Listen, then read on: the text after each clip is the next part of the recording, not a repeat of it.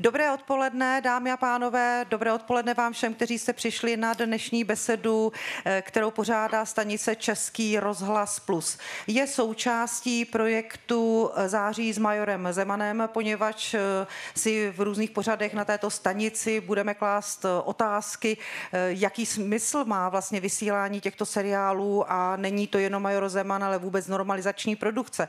Do jaké míry ještě mohou ovlivnit či ovlivňují svoje diváky diváky a přece jenom Major Zeman je jistým fenoménem, který na straně jedné eh, přitahuje pozornost, eh, kladnou na straně druhé se stává i takovým, řekněme, eh, téměř bizárním dílem. Odpovědi na to, co jsou skutečnosti a co je ten propagandistický blábol, to se naši posluchači dozvědí především v pořadech, které stanice Český rozhlas Plus bude v rámci tohoto projektu vysílat. Čtyřikrát, jak to bylo doopravdy, ale také portréty, také Archiv Plus a také Téma Plus. Byl v patách diverzantům, ideologickým rozvracečům a odpůrcům komunistického režimu. Ale byl na té správné straně. Major Zeman. Výtvor propagandistů a ideologů v normalizačním Československu. Jak to bylo doopravdy, rozkryje Ivana Chmel-Denčevová a tým historiků. To je všechno nesmysl. Co pak jim ten chlap stojí za takovou kampaň? Stojí. Září s majorem Zemanem. Tedy speciály pořadů, jak to bylo doopravdy, portréty i Archiv Plus. Poslouchejte od 4. září celý měsíc na Plusu. V roce 1976 scénárista Jiří Procházka řekl, cituji, Dali jsme si tehdy velký, krásný úkol v 30 napínavých příbězích zachytit a umělecky zobrazit 30 let života naší socialistické země a boju o její vybudování. Konec citace. Tento krásný úkol znamenalo natočit televizní seriál 30 případů Majora Zemana. Dnešní diskuse, která bude nejen o tomto seriálu, je součástí projektu Září s Majorem Zemanem na stanici Český rozhlas Plus. Dnešními diskutujícími, a já jim děkuji za to, že za námi přišli do Radiokafé, jsou po mé levici historik Michal Stehlík. Dobrý den.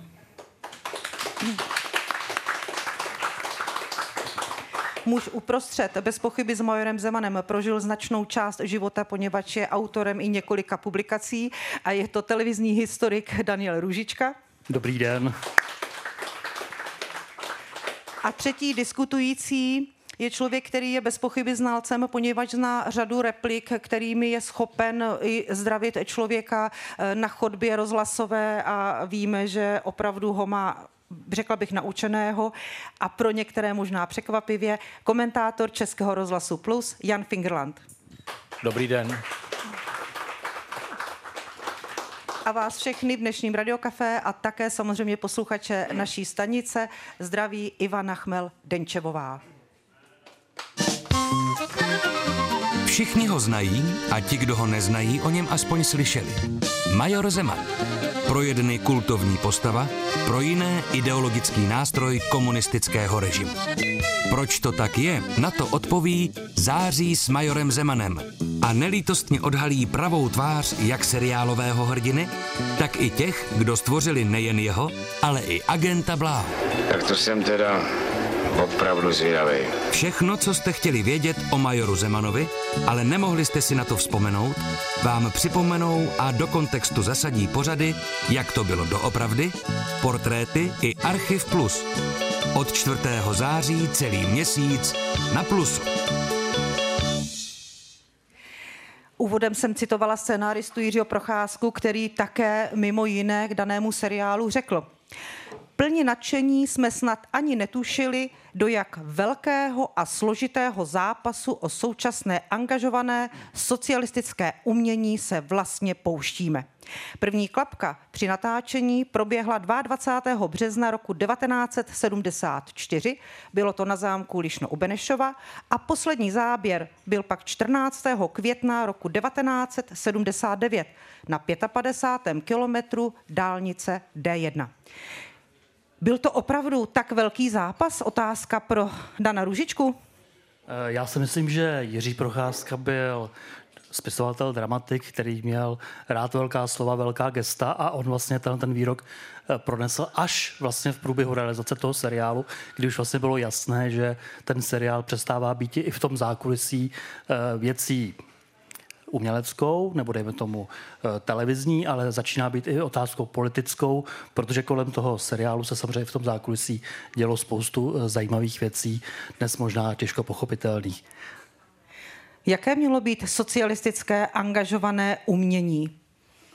Já myslím, že už to spojení samo o sobě má několik jako uh, protikladů a protimluvů na to, aby to byl nějaký zápas.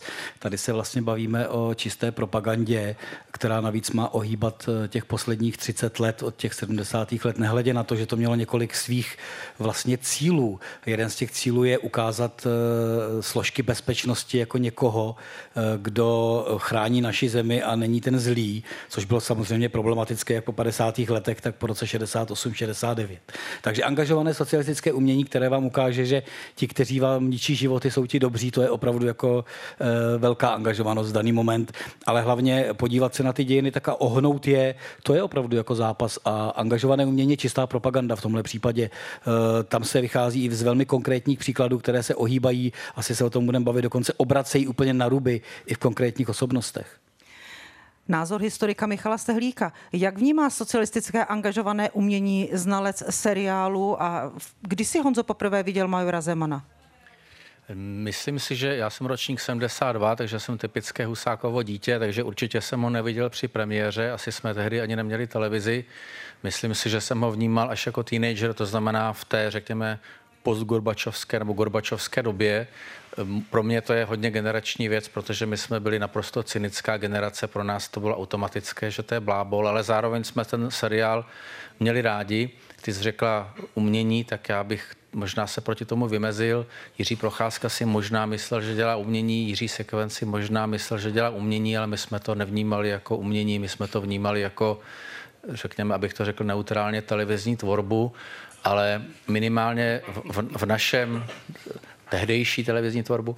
A dneska je to samozřejmě mnohem lepší. A e, já nevlastním televizi, takže nevím, ale myslím si, že minimálně z hlediska mojí generace tam bylo úplně automatické, že co se řekne v televizi je obráceně, takže my jsme milovali prostě slizského básníka Daneše, že my jsme milovali agenta Bláhu a všechny tyhle ty jako zlouny. A paradoxně se mi dokonce zdá, že byli lépe napsaní a lépe zahraní než ti pozitivní. To už tak bývá, že ty pozitivní postavy e, bývají méně zajímavé. Z našeho hlediska to prostě bylo automatické, že to je nějaký blábol, ale který pro nás měl nějaké zvláštní kouzlo. Zažili jste taky obdiv k písni Byč boží, poněvadž to já si pamětník vzpomínám, jak spolužáci na gymnáziu zůstávali doma. Rodiči jim napsali omluvenku, aby si při repríze dopoledne, tehdy to bylo, aby v dvousměném provozu mohli všichni všechno vidět, takže to vysílalo se večer a pak se reprízovalo, aby si na magnetofonové kazety natáčeli píseň Byč boží. To jste taky zažili? Myslím si, že jo, ale já si myslím, že jsme to vnímali jako celek. Ten byč boží nám mohl připomínat nějaký rok nebo něco takového. E, myslím si, že to je vlastně dobrý příklad toho, jak ta propaganda minimálně na tuhle tu e, husák takových dětí generaci vlastně nefungovala, protože pro nás to bylo automatické, že černá je bílá, museli jsme si to sami obrátit. E, do určité míry jsme se nechali chytit v tom smyslu, že jsme se na to prostě dívali, jestli nějak pod Prahově nám to něco vetklo, nevím, myslím si, že ne, protože jsme zároveň byli generace, která v tom roce 89 šla masově do ulic. Já jsem byl té, v té době na učilišti, já si nepamatuju učně, který by nebyl zároveň automaticky antikomunista. Prostě ten seriál se úplně minul účinkem u lidí plus minus moje generace. Říká Honza Fingerland, doplňuje Dan Ružička. Já bych jenom doplnil vlastně ta píseň Bič boží je dodnes takový utajený prvek v tom seriálu, protože se vlastně neví, kdo ho naspíval, ten song, neví se, kdo ho nahrál a nikde neexistuje vlastně žádná potřeba nebo žádná nutnost, aby OSA vyplácela, vyplácela uh, nějaké uh, poplatky. A uh, když se člověk podívá do scénáře tehdy, tak v tom scénáři je pár veršů, asi šest nebo sedm, sedm uh, vět a pan režisér Sekvenco tehdy vykládal a říkal, že zabodl prst do Bible a tam, kde prostě eh, zabodl prst, tak z toho něco obsal do toho scénáře. Přesto v tom scénáři je vlastně jenom těch sedm, sedm řádek, ale ta píseň je samozřejmě delší. A já, když jsem jí do knihy, když jsem chtěl, aby tam ta píseň nebo ten text byl. A když jsem to přepisoval, tak jsem se vlastně divil, co to je za nejrůznější slova, která vlastně on někdo, nevím jestli pan režisér nebo nějaký agilní umělec nebo nějaký zpěvák při nahrávání, to vlastně se skupil a vytvořil z toho naprostý galimatiáš, který nedává logiku. Říká televizní historik Dan Ružička v dnešní debatě na stanici Český rozhlas Plus. Bude potřeba zvládnout zákony po našem. Podchytit celou gestapáckou síť. Zajistit válečný zločince. Bránit é público. Právě e, tato slova zazněla v, prvním dílu nazvaném Smrt u jezera. E, tehdy Jan Zeman se vrací z koncentračního tábora a říká mu to jeho spoluvězeň Žitný, pozdější jeho spolupracovník ve Sboru národní bezpečnosti u státní Kalina, Kalina e, se kterým posléze spolupracuje. Ale pojďme si říct, Jan Zeman, který byl dělníkem ze Slévárny, tím pádem se postavil jaksi na obranu republiky. Jak vzniká ten systém my a oni? Tak taková obecná otázka. Máme kolik? 54 minut? V rámci jako dějin my a oni. Tady spíš bych jako zdůraznil to, že ona každá propaganda, která chce být úspěšná, alespoň teda částečně, byť eh, už tady padlo, že tomu nebylo moc uvěření, tak zase nemůže pracovat eh, s, nebo může, ale je to o to hloupější, s úplnou lží, takže zejména ten počátek eh, Majora Zemana je postaven na té poválečné situaci, na té nejistotě, na těch SSácích a vyznavačích ohně, jako je jeden díl a na té situaci hledání agentů. Pak už to samozřejmě ta polopravda, to my a oni, my ti hodní, eh, zejména komunisté, a potom ti, kteří byli spojeni s gestapáky. A tam je samozřejmě zajímavé, že kdokoliv nekomunistický, eh, buď váha nebo buržoazně je spojen s těmi gestapáky, tak to už jde do přímé lži třeba těch 50. let, kdy v některých dílech ty kořeny toho zla jsou, jsou za té války, kdy se vytahuje na lidi v některých případech. Tady zjistíme, že oni byli spojeni s tím, ale to je vlastně polopravda. Ona ta nejistá situace 45-48 tady byla, takže se využívá toho jako velmi dynamického období, bychom řekli trošku eufemisticky. Já bych jenom doplnil, oni ty polopravdy vlastně jsou v rámci toho celého seriálu i v otázce historie té bezpečnosti, protože vlastně tam v tom eh, v jednotlivých dílech, které jsou z 50. let, ten eh, policista prostě, nebo ten příslušník bezpečnosti, major Zeman, eh, Mirek Stejskal, prostě neuhodí nikoho, omlouvají se těm vyšetřovaným, ale třeba i v tom prvním díle, kdy jsme teda slyšeli tu ukázku, tak Kalina říká, že bude pracovat u bezpečnosti. No Kalina se vrací z lágru a nemůže vědět, že nějaká bezpečnost vlastně existuje. Takže už tohle to vlastně ukazuje, že to není úplně v pořádku. Nehledě na to, že agent Bláha jako je někdejší příslušník bezpečnosti, když pálí někoho cigaretami při výslechu, tak vlastně je tam ukázáno, že on má ty gestapácké metody, zatímco ti, ti dobří nic podobného nedělají. A jestli ještě můžu doplnit, a samozřejmě v tom prvním díle uh, se musí četnictvo nějakým způsobem degradovat, proto vlastně četníci ten případ eh, mrtvého Zemanova muže nevyšetří, vyšetří ho právě ten Zeman. A uh, četník jde četník jde samozřejmě do důchodu. Bylo tam už naznačeno, jak vlastně nefungovala ta prvorepubliková policie a museli nastupovat ti noví dobří, kteří chtějí řešit? Ptám se Jana Fingerlanda. No tam je vlastně zajímavé to, že režisér sekvence je spojen, kdyby byl nenatočil majora Zamana, tak by byl spojován především s Radou Vacátkem, takže on jakoby vícenásobně popřel sám sebe, protože vlastně natočil četníky jako naprosto neschopné lidi. Zrovna tak dokonce použil stejné herce, když natáčel majora Zamara tak použil stejné herce jako v případě filmu Atentát, akorát, že jakoby přeobsadil a ten, který uh, hrál jako pozitivní roli západního vojáka, vlastně to byla v určitém ohledu revoluce, že když ten film Atentát v roce, myslím, 64 vznikl, tak to byla revoluce, že někdo pozitivně hovořil o západním odboji a vlastně režisér Sekvenc sám sebe popřel, když o deset let později vlastně vykreslil mimo jiné právě tu západní armádu jako zdroj takových podivných lidí, jak říkal pan Stehlík, vlastně prakticky každý, kdo tam vystupuje jako negativní postava, je, nějakým způsobem ušpiněn s nacismem. Církev, buržoazie, emigrace, západní armáda, prakticky každý. Postava agenta Bláhy, který je tím zosobněním jakoby zla proti pólu, eh, tak před obrazem byl tedy západní eh, voják, eh, pan Knotek, úctyhodná osobnost našich odbojů. Pak se nám agent Bláha vlastně stále vrací. Vrací se nám v jednotlivých dílech. Je to vlastně figura, která je člověku sympatická nebo nesympatická? Jak asi se tak jako dostat do pozice toho diváka? Tak nám byl vysloveně sympatický. Eh, hrál ho eh, Radek Brzobohatý, který, myslím, teď nechci hovořit špatně o představiteli Majora Zemana, ale prostě nám automaticky byli sympatičtější ti protihráči.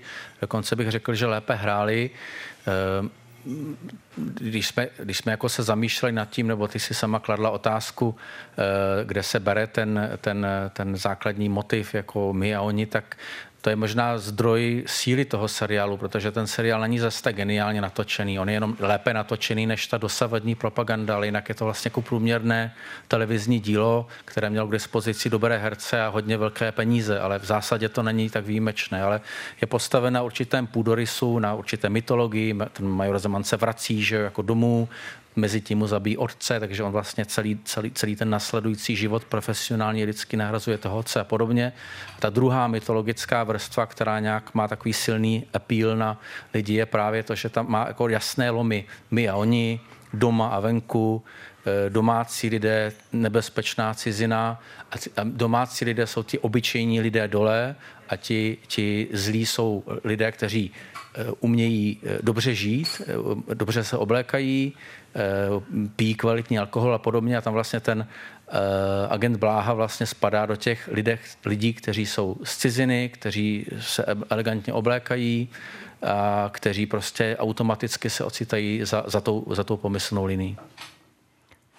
Ale zároveň ti nepřátelé vlastně mezi sebou jednají strašně špatně, mají vlastně mezilidské vztahy, které jsou úplně negativní. Vlastně neustále se dohadují, neustále si do, ve svých dialozích vlastně říkají, co, to, co kdo udělá špatně, jak to myslel, jakým způsobem prostě to chce získat takový pro sebe ten prospěch. Takže to je docela zajímavé, že vlastně žádná tato uh, negativní postava tam není vlastně, kromě teda toho bláhy, a to si ještě musíme říct, že vlastně máme k němu tu sympatii, tak vlastně sympatická není. To znamená, jsou to v podstatě, ti nepřátelé jsou, řeknu, mravně vychýlení lidé? Tak jednak mravně vychýlení lidé, ale pak je tady jako zase eh, při pohledu na eh, agenta Bláhu pojem, kdy eh, on se netáhne celým seriálem. V jeden moment to skončí tím fatálním soubojem smrtí Zemanovy ženy a koncept agenta Bláhy a tam je trošku jako metaforicky ukázána konec jisté etapy. Jo, je to etapa toho nebezpečí těch takzvaných eh, dobovým pojmem bývalých lidí, kteří se ještě snaží eh, v podstatě jako to zlomit. Pak se Bláha ocitne sám v izolaci v tom Československu a nikdo mu nepomáhá, ale mezi ty skupiny patří sedláci, u nich je samostatný díl, potom tam máte církev, taky samostatně, předtím samozřejmě Němci, ale je to jenom téměř jako maximálně dekáda, než ten Bláha umírá, kdy vlastně teď jsme dokončili jistou fázi revoluce a teď už jsou tady jenom jako mravně skažené skupinky, polokriminální a už to není ten ideologický boj, boj, ale je to ideologické nebezpečí skrze kriminální živly, protože Bláha neprožije 30 případů s majorem Zemanem. On je, to, on je tam prostě v nějaké jako téměř třetině říká Michal Stehlík, navazuje Jan Fingerland. Jenom jsem chtěl krátkou takovou doplňující poznámku. On má vlastně dva velké protihráče. To je agent Bláha, což je takový chlapák, že jo, v podstatě takový jako člověk, který bojuje čelem. Přece jenom se dá říci, že má určitou heroičnost sobě, tragickou. Ale jeho dalším protihráčem od konce 60. let je básník Daneš, že jo, to je takový ten slizoun. Toho jsme milovali taky skoro stejně jako toho Bláhu. A to je jako charakteristicky, to je ten člověk, to už není ta doba střelců, že jo? to už je ta doba těch lidí, kteří útočí nějak jako z boku nebo nějak jako zákeřně. A to, to je typické, že to už není ten chlapák svůdce, to už je takový ten, jakoby, ten hysterický slaboch, řekněme teda obraz disidenta v té tehdejší eh, jako propagandě ideologická diverze, kdy během představení básníka Viona zamění text a řekne na prezidenta jděte s peticí a znamená to jako, co si to dovolil, jo. Víš to jako na krále, čili prostě je to ten ideologický poštívač, ale už to není ten hrdina. Da nebyl před obrazem, jak se spekuluje, spisovatel Jan Beneš, literární vědec Václav Černý a nebo Václav Havel? Tak to je několik lidí dohromady. Eh, Václav Černý byl před obrazem profesora Brauna.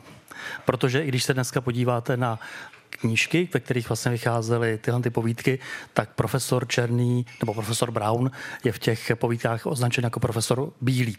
Takže tam ty barvy nějak, nějakou roli hrají. Takže to je jedna postava. A druhá postava je právě ten básník, který právě my si říkáme, že to je Václav Havel, ale on, Jan Prach, eh, Jiří Procházka, když tu postavu psal, tak myslel na uh, Vladimíra Vladislava Beneše, Vladimíra Beneše. Jana Beneše, pardon. Jana Beneše, spisovatele. Myslel na spisovatele Jana Beneše, který byl samozřejmě koncem 60. let eh, odsouzen za svoji činnost proti republice a je třeba zajímavé, proč si, proč si myslím, že to takhle vlastně bylo, protože ten Jiří Procházka chtěl vidět televizní hru dlouhé odpoledne v televizi, která byla natočena podle Benešovy povídky Báječné odpoledne, což je vlastně alegorie na 50. léta na, na kulaky a na rozkulačování prostřednictvím eh, postavy básníka Daneše se dostáváme k, ke třem dílům Majora Zemana. Dokonce tři díly z těch třiceti byly věnovány období eh, Pražského jara. Znamená to, že eh, normalizátoři, propagandisté, všichni estebáci, kteří se na tom podíleli a ti, kteří zadávali, měli tak eminentní zájem na tom, jak právě toto období dostatečně divákům v úvozovkách vysvětlit? Ptám se na Fingerlanda. Já si myslím, že to byl skoro ten nejdůležitější důvod, že to bylo velice aktuální v době, kdy se ten seriál natáčel, tak to byl, myslím, rok 73, to bylo velice krátce po těch událostech. Ještě asi bychom měli dodat, že to byla doba, kdy na Barandovi i v televizi vlastně se vyměnili garnitury. Ještě na začátku 70. let tam dožívali ti skuteční, jako řekněme, prvořadí umělci, tohle dílo je vlastně dílo druhořadých lidí, kteří byli rádi, že zmizeli ti prvořadí lidé, kteří se třeba vraceli až po, po, po třeba po deseti letech a podobně. A že zúčtovat s Pražským jarem je, bylo, bylo dost, dost vysoko na seznamu priorit a e, dá se říci, že se mu možná věnovali i větší péči, je to jako vlastně propracovanější. Když jsme nějak uvažovali o tom, proč ten seriál je tak úspěšný, tak je to možná i díky té velké propracovanosti, protože i v těch dílech roku 67, 8, 9, tam je spousta referencí zase na, na ty předchozí díly, třeba na ty plánice babice na 48. rok a podobně, takže vlastně je to takový jako velká, velká sága, která má takové malé cykly. A kdyby jsem někomu měl doporučit, ať se, ať se podívá třeba na pouhé tři díly z těch 30, tak by to byly právě tyhle ty tři právě Babice alias Plánice, tak to je vlastně, řekněme, ten klíčový díl hrdelní pře, kdy se musí Jan Zeman vracet a takzvaně skládat účty a on sám je ohrožen eh, na své, na své jaksi kariéře. Tam je možná zajímavé, že 67 eh, až 69 je nějaké období hodně intenzivně zpracované, ale třeba konkrétní historický příklad eh, právě těch plánic, babic je jeden z mála jako historických obrazů, které se vrací skrze ten seriál. Ono je to vlastně v něčem lokální historie někde na Vysočině z roku 51 v seriálu z roku 53 a ne babice a plánice, ale vrátí se v těch rehabilitacích eh, toho roku 68 a vlastně v jsou centrální postavou faráře. Uh, už jsme tady zmínili, nebo já jsem zmínil, že jsou tam ty skupiny sedláků spojené s církví, jako, jako ti nepřátelé, a tam je právě uh, ta obrácená kapsa, nebo, nebo to, jak seriál funguje, kdy z černé udělá bílou a z bílé udělá černou, kdy třeba uh, nebudu líčit samozřejmě ten díl, ale klíč, jak najdete ty teroristy uh, na té vesnici, je v tom, že zjistíte, že za války udávali gestapu že se to najde v hlášení finančáku a tehdy ještě ne major Žitný, ale Žitný to zjistí. Ale klíč je to, že ti lidé byli zase zapojeni a namočeni eh, do té eh, nacistické spolupráce a to je vlastně úplně jedna ku jedné absolutní opak, že t- ten režim a ta represe se zaměřila na bývalé spolupracovníky západního paravýsadku Spelter, který působil na Vysočině a byli to většinou ti hajní sedláci, co schovávali ty parašutisty. A oni z nich v tom seriálu udělají prostě uh, konfidenty gestapa. Podle režiséra Jiřího Sekvence eh, to byl závažný politický úkol, jak zpracovat toto období, takže eh, nalezneme v archivu díky i Danu Ružičkovi servilní dopisy tehdejšímu ministru vnitra Obzinovi, zda by byl tak laskav a eh, sešel se s ním na konzultaci. A v jednom z pozdějších rozhovorů herec Vladimír Brabec, který hrál postavu majora Zemana, vykládal, která říkali režisérovi, když chystali se tyto díly, no snad nechceš, abychom s mrkvičkou vít lítali dokonce ruské tanky. Byla toho takov, o tom taková polemika, nebo už to potom bylo takové to, jak se, jak se z toho vyvléci, Dané?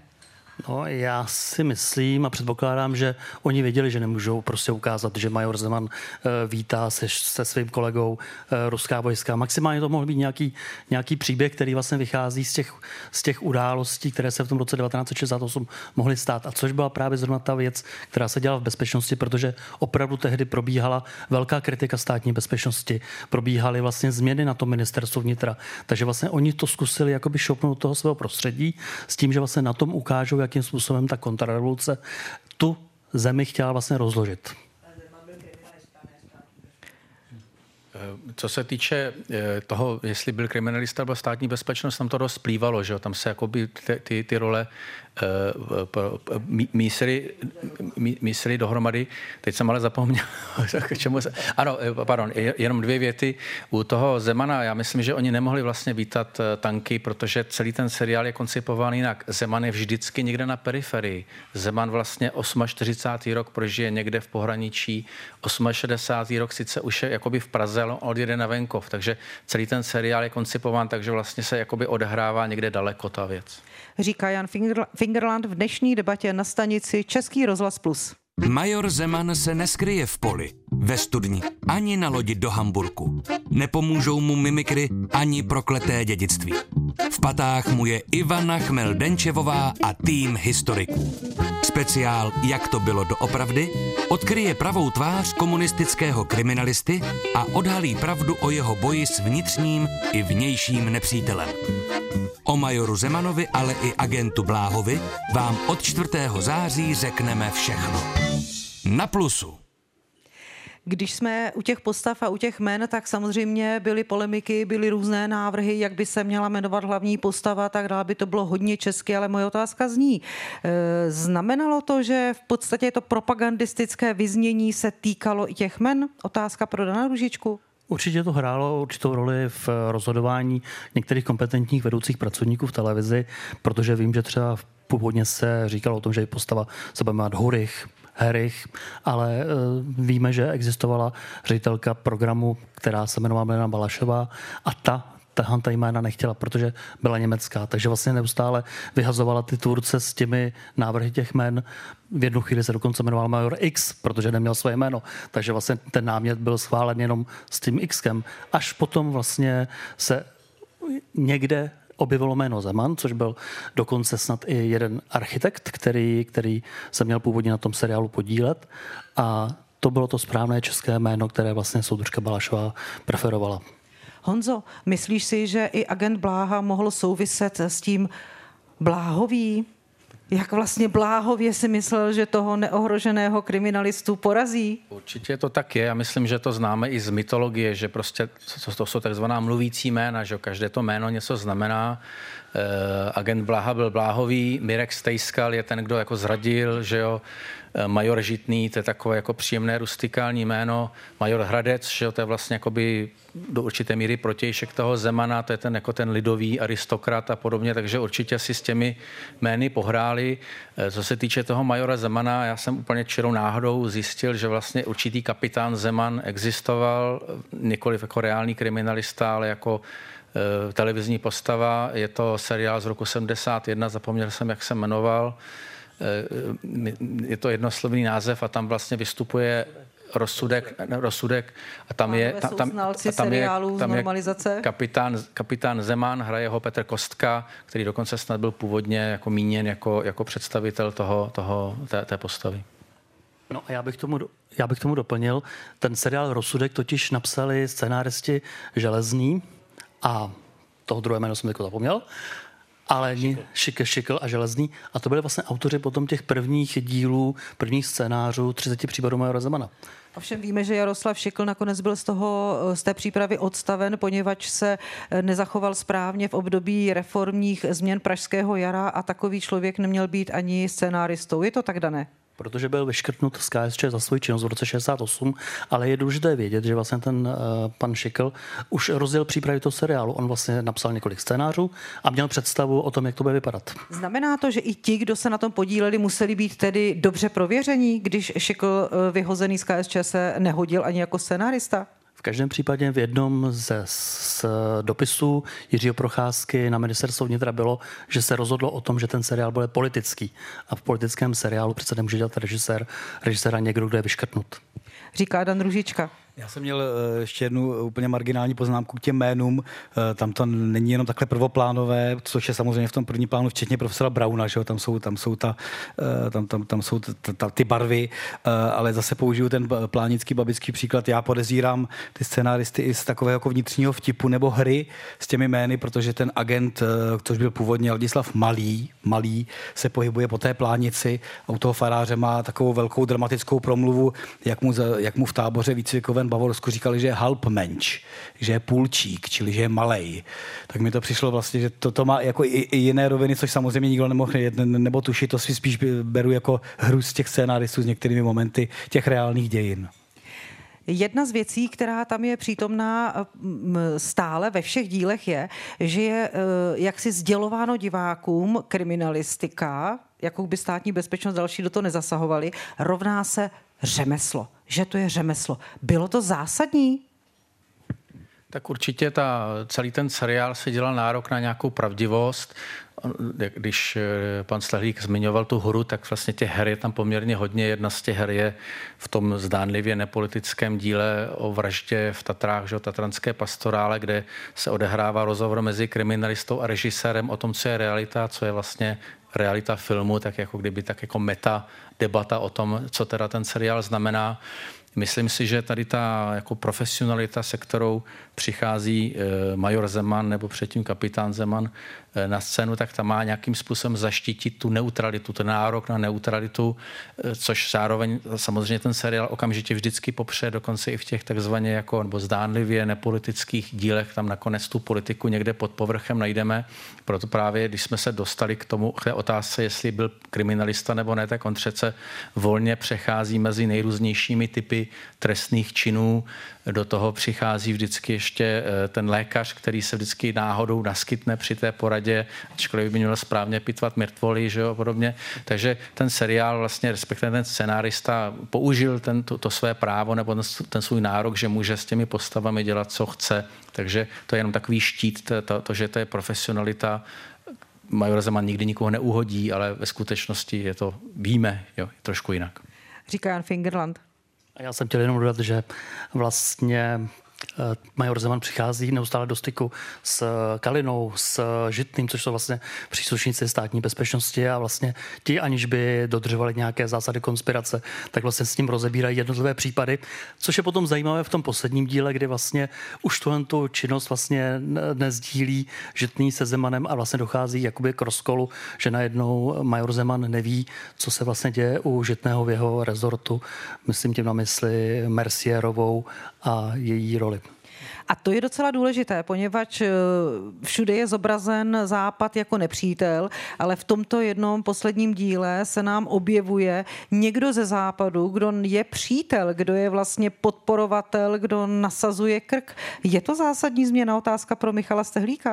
No tak když se vypořádáte s vnitřním nepřítelem, tak samozřejmě musíte bojovat proti tomu, kdo přichází z vnějšku. To znamená, tam se dostávají více k roli ty mezinárodní akcenty, ostatně i ty jako filmařsky opulentní díly, které jsou jako z Karibiku, eh, samozřejmě ukazují jako by to mezinárodní, v čem se pohybujeme. Nebojujeme už jenom svůj boj, jsme součástí nějakého tábora, tam se to posune úplně jinam. Ostatně už když eh, major Žitný eh, opouští prostor v 68. roce, tak říká, že se vrátí a teď má jinou práci, ale to není práce v jiné budově v Praze, to je zjevně součástí prostě jako sovětského systému a když tady padla státní bezpečnost, tak to je propojeno přímo na ty bezpečnostní složky jako celého východního bloku. Takže tady se posouváme tím seriálem v těch jednotlivých dílech vlastně do toho mezinárodního, kde ten hlavní nepřítel nejdřív sedí jako hakl někde, někde v Německu, kde jsou samozřejmě také ty díly se zahraničí, ale pak se to posouvá opravdu do toho, mezi, do toho mezinárodního pole, kdy tady máte kriminalistu, tady máte státní bezpečnost a tady máte co? Jako KGB v konečném důsledku v nějaké kooperaci s žitným, čili to mezinárodno tam dostává tu roli toho vnějšího nepřítele. Co se týče té Michel Mercierové, jenom když pan Stehlík zmiňoval ty hry eh, scenáristy nebo režiséra, eh, Michelle Mercierová je jméno herečky, která hrála Angeliku Markízu Andělů. Je v tom asi nějaký humor, já ho ne, nejsem schopen rozklíčovat, ale to jméno prostě se nevzalo ze vzduchu. Eh, já jsem chtěl jenom dodat, že vlastně když se bavíme o tom, jestli tam byla věc jakoby na mezinárodní politiku směrem KGB, musíme si říct, že vlastně ten seriál v těch letech, kdy už se vlastně dokončoval, tak už žil vlastně právě v těch politických eh, věcech kolem toho seriálu, kdy vlastně třeba například jeden z těch dílů viděl tehdejší šéf KGB eh, Andropov, protože se mu samozřejmě v čeští filmaři a zároveň ministerstvo vnitra, ministra Obzina chtěli pochlubit, co u nás vlastně vzniká. Takže ono je to vlastně i o tom, že ty tlaky politické začaly být uplatňovány na ty autory. Říká televizní historik Daniel Ružička v dnešní debatě na stanici Český rozhlas Plus. Vy jste zešílil, Zeman! Víte, že vás může předseda ONV z těch zelených hadrů klidně ale na hodinu vyrazit? To si myslíte, že pomůžete republice v téhle těžké chvíli, když budete dělat anarchii a bordel? Jste státní moc člověče a musíte hájit právo. Klíčová, klíčová scéna, kdy proti sobě stojí tehdy velitel Četnické stanice v Kateřinských horách, onen Bláha, o kterém vlastně mluvíme celou dobu, ze kterého se pak stane ten agent, a proti němu ten Jan Zeman. A týká se to uh, února 48, kdy se přebírají továrny a Jan Zeman, který je četníkem, se přidá vlastně k těm dělníkům a vezme tu pušku proti majiteli a proti vlastně prvorepublikovým četníkům. Klíčové hájit právo. Kdo má hájit to právo? Je v tomto vlastně, v tomto, řekněme, v této promluvě nebo v tomto dílu to klíčové, co potom provází Jana Zemana, jak hájí právo koho?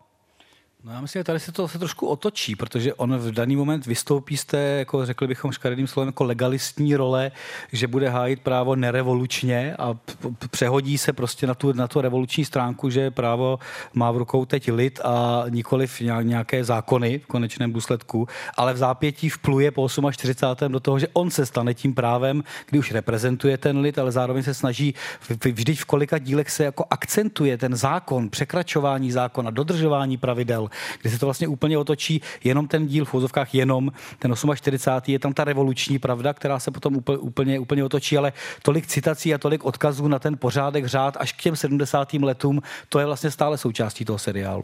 Nebylo příznačné, že mohly být jakékoliv zákony, že mohlo komunistické Československo podepsat jakoukoliv mezinárodní dohodu a stejně to následně nedodržovalo jako stát? Příznačné, jestli směruješ někam k zobecňujícímu. Tam jsme někde v polovině 70. let, kdy se teprve přihlásíme k nějakým jako mezinárodním eh, právům, respektive lidským právům, které si dáme, dáme do zákonu, ale třeba to, jak se v 68. vyrovnávají v rámci rehabilitací, a ten Majo Zeman to jakoby ukazuje, to je problém, že tam ty rehabilitace samozřejmě běžely od 60. let, respektive snahy o nich a tehdejší režim začíná používat pojem nedodržování socialistické zákonnosti, protože ta bezpečnost překračovala dodržovala i vlastní zákony té země. To bylo součástí, což se samozřejmě v tom seriálu prostě ne, neobjeví, neprojeví. Jak symbolizovat právo, dobro a zlo pohledem vlastně tohoto, eh, eh, toho, této scény, eh, kterou jsme slyšeli z ukázku, co říkal nadřízený Jana Zemana Bláha? Tak ona ta scéna má vlastně víc rovin. Jedna rovina je čistě dramaturgická, že ten scenárista potřeboval vytvořit určité napětí, že vlastně Bláha se postaví proti Zemanovi, jakožto teda revolučnímu četníkovi a teprve později se dozvíme, že Bláha měl své vlastní úmysly, že potřeboval udržet tu situaci tak dlouho, aby nakonec mohl s tím žlutým krásným letadlem uletět na západ ale v tu chvíli jsme se jako lekli, že on je teda vlastně někdo jiný, než, protože on říká, až, až vláda řekne, že máme znárodňovat, budeme znárodňovat.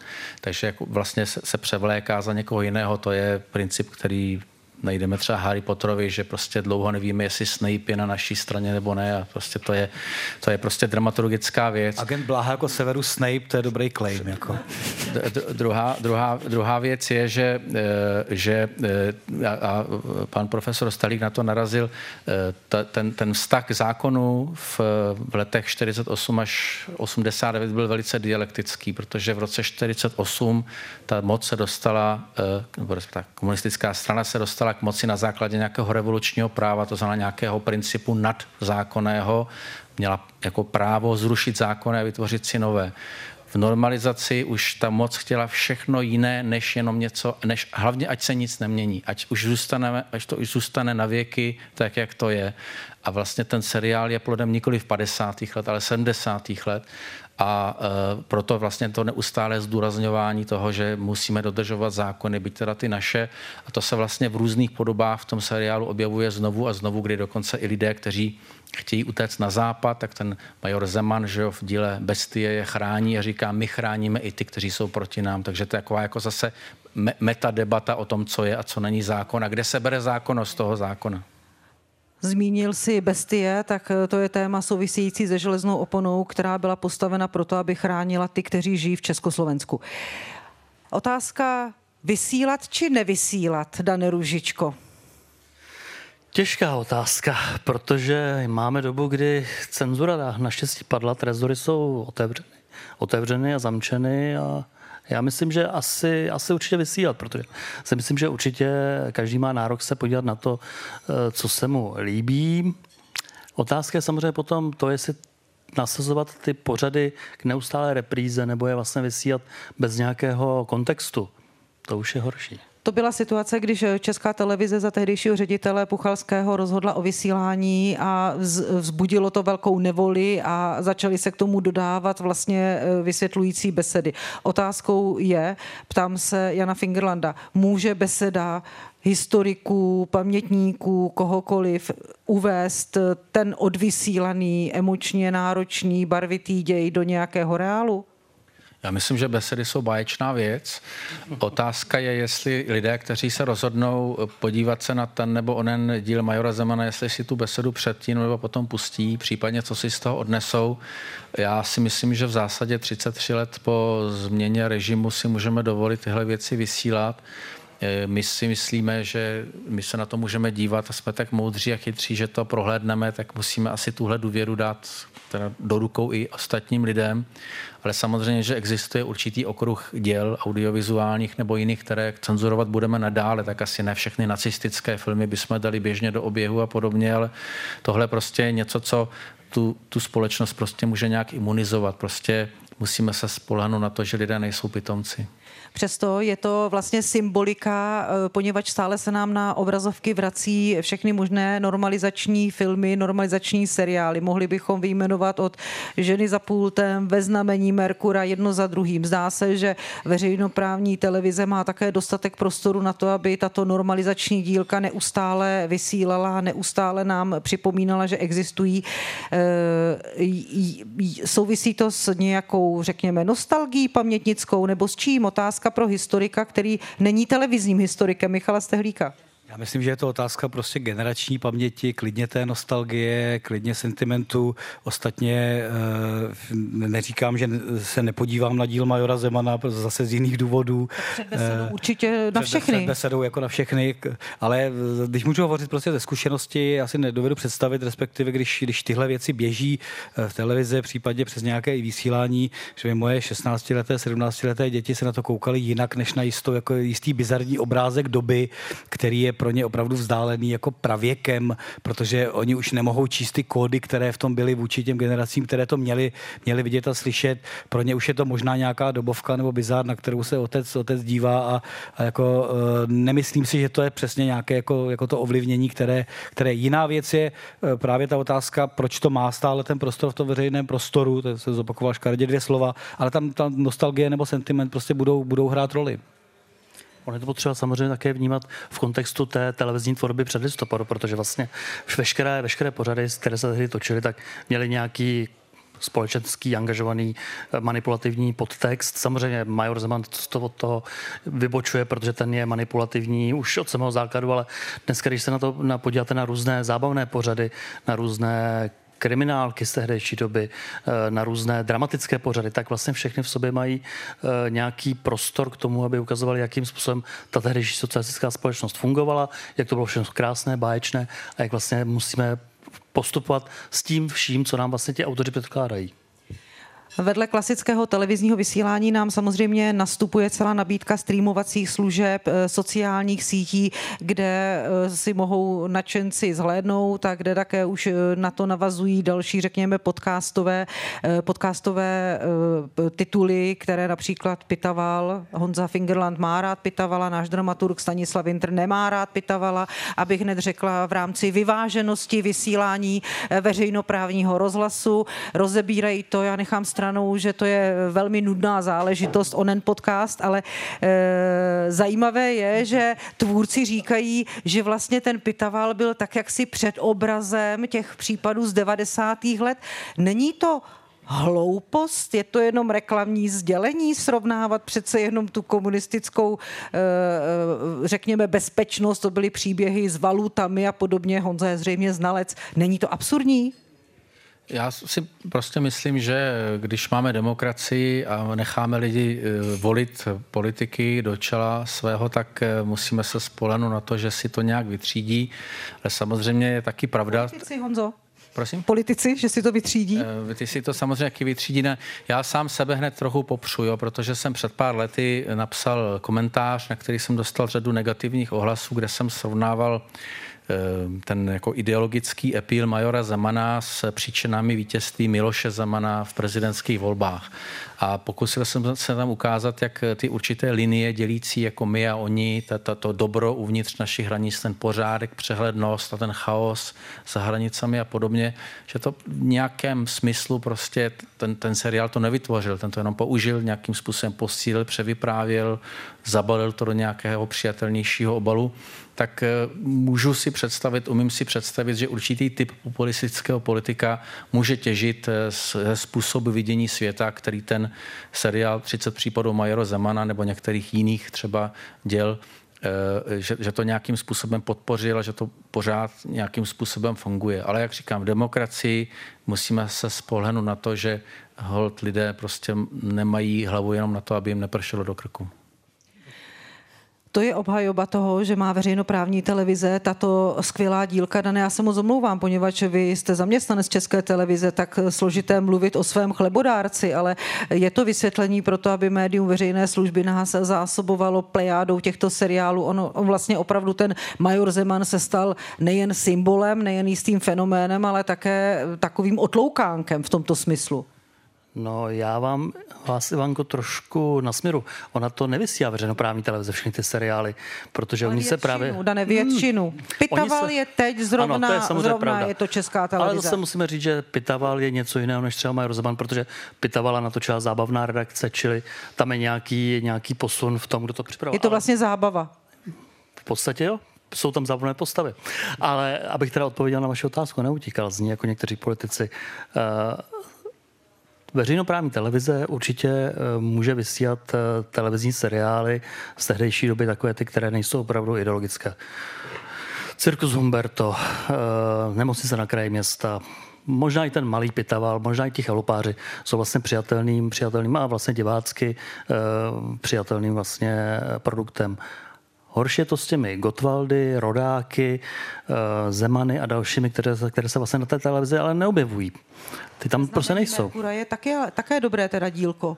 Ve znamení Merkura sice natočil režisér František Filip, ale je to samozřejmě obhajoba celníků a jejich práce, kdy vlastně celník přijde, poklepe na poklici auta a zjistí, že tam je prostě spousta, spousta šperků ale to je prostě zase dobová úlitba tomu, jaká ta angažovaná tvorba tehdy v těch 70. a 80. letech byla. To, že si dneska někteří programoví ředitele eh, neveřejnoprávní televize vybírají do svých, do svých kanálů, tak to je vlastně o tom, že chtějí na to nalákat, na tu vlnu retra, chtějí nalákat eh, diváky, diváckou sledovanost. Říká Dan Ružička, do jaké míry nás eh, to vytěsňování těch eh, špatných věcí v historii, ta sympatie k tomu, co pěkného jsme zažili, je to to retro, o kterém teď Dan mluvil, do jaké míry to souvisí eh, s pojetím historie a člověka, který se ohlíží do historie, ptám se Michala Stehlíka. Tak já bych předně vlastně ten fenomén seriálu takhle těch těžce ideologických nepřeceňoval. Je to něco, co je takové to razítko, že pro boha, proč se vysílal Bajor Zeman, ale zbytek je kombinace prostě generační paměti, nostalgie a tak dál. A jestli se po 33 letech eh, rozlížíme za normalizací, tak ty seriály nejsou hlavní téma. Jako hlavním tématem před měsícem je uh, nominovaný soudce ústavního soudu, před dalšími x lety něco dalšího, před ro- rokem prezidentská kandidatura, ale rozhodně to nejsou ty, tyhle ty seriály, co, co funguje, funguje tímhle způsobem. Spíš se ptejme eh, možná kriticky na něco, co historici teď nazývají prostě kontinuitou elit mezi koncem 80. let a 90. lety. To jsou jako věci, to není jenom o naší paměti, ale to je o tom, že ta společnost v roce 89 nikam nezmizela proto si komerční ředitelé můžou říct, tohle bude mít nějakou sledovanost. Ta společnost prostě běží dál, lidé prošli své životy a někteří si prostě myslí, že žili své dobré životy, a když jim historici budou říkat na stokrát jako něco jiného. Takže to je jako velká a složitá otázka po historické paměti a já myslím, že ta normalizace nás spíš eh, dobíhá eh, kontinuitou těch elit, co nebyly vidět a občas jsou vidět, když je kandidatura na prezidenta nebo ústavního soudce a do té doby to zase bude někde pod pokličku a pustíme si seriál. A nenapomáhají tomu ty seriály, nenapomáhá k tomu vlastně tohleto jaksi ládování, že to bylo vlastně dobře, že se jednalo o dobré kousky ve prospěch dobra, všichni byli spokojení. Nenapomáhá to, není to jeden střípek do mozaiky této atmosféry, o které uh, si mluvil? Tady s tebou budu nesouhlasit jako v tom, že cítím tam dva rozpory už v tom, co si řekla. Jo? Když řekneš ládování, tak je to něco systematického, a když řekneš střípky, tak jsou to drobnosti. Tak buď je to ládování, nebo jsou to střípky. Já si myslím, že můžu ládovat i střípky. No musíš jich ale ládovat hodně. Ano. A tady si nemyslím, těch že... retro, retro věcí je poměrně hodně těch střípků. Já bych, kdybych vzal procenta a toho, co funguje v tom veřejném prostoru, tak jsou to více střípky než ládování. Do jaké míry i sledováním nejen z důvodu, řekněme, pamětníků, nostalgie někteří, protože je to bizár, do jaké míry vlastně to souvisí s tím, co můžeme napsat, nazvat eh, celospolečenským svědomím? Nejsem si jistý, jestli rozumím otázce. Existuje celospolečenské svědomí pohledem do normalizace, podílem konkrétních lidí, věcí a tak dál? Eh, nevím, jestli existuje kolektivní svědomí, ale existuje... Celospolečenské, celospolečen... ne kolektivní, Honzo. Celospolečenské. Myslím si, že existuje celospolečenská debata a ta podle mě vyžaduje, aby se ty věci dali na stůl a nějakým způsobem se přebrali. Totež, Dan Ružička?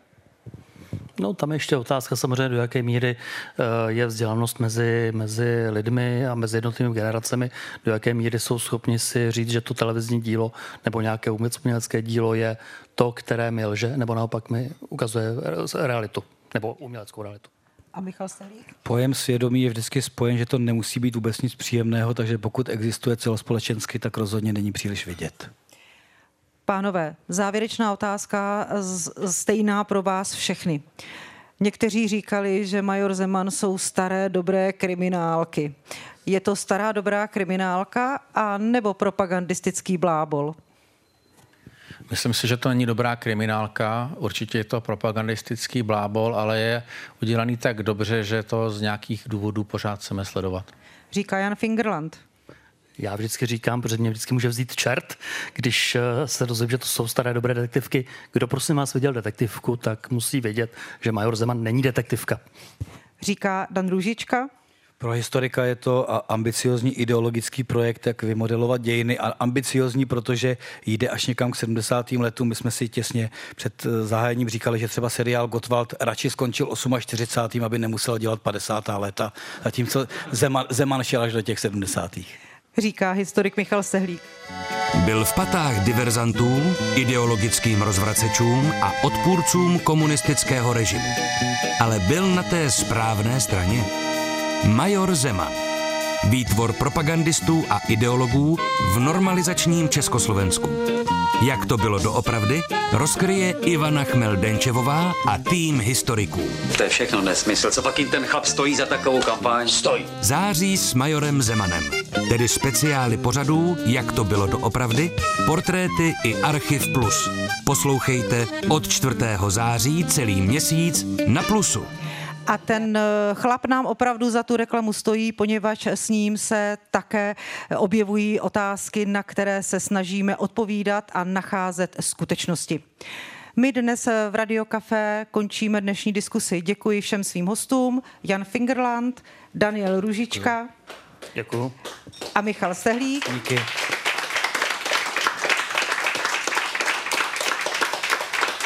Vám všem, kteří jste přišli dnes do Radio Café, děkuji za to, že jste s námi strávili tuto hodinu a speciální poděkování dramaturgu stanice Český rozhlas Plus Stanislavu Vintrovi.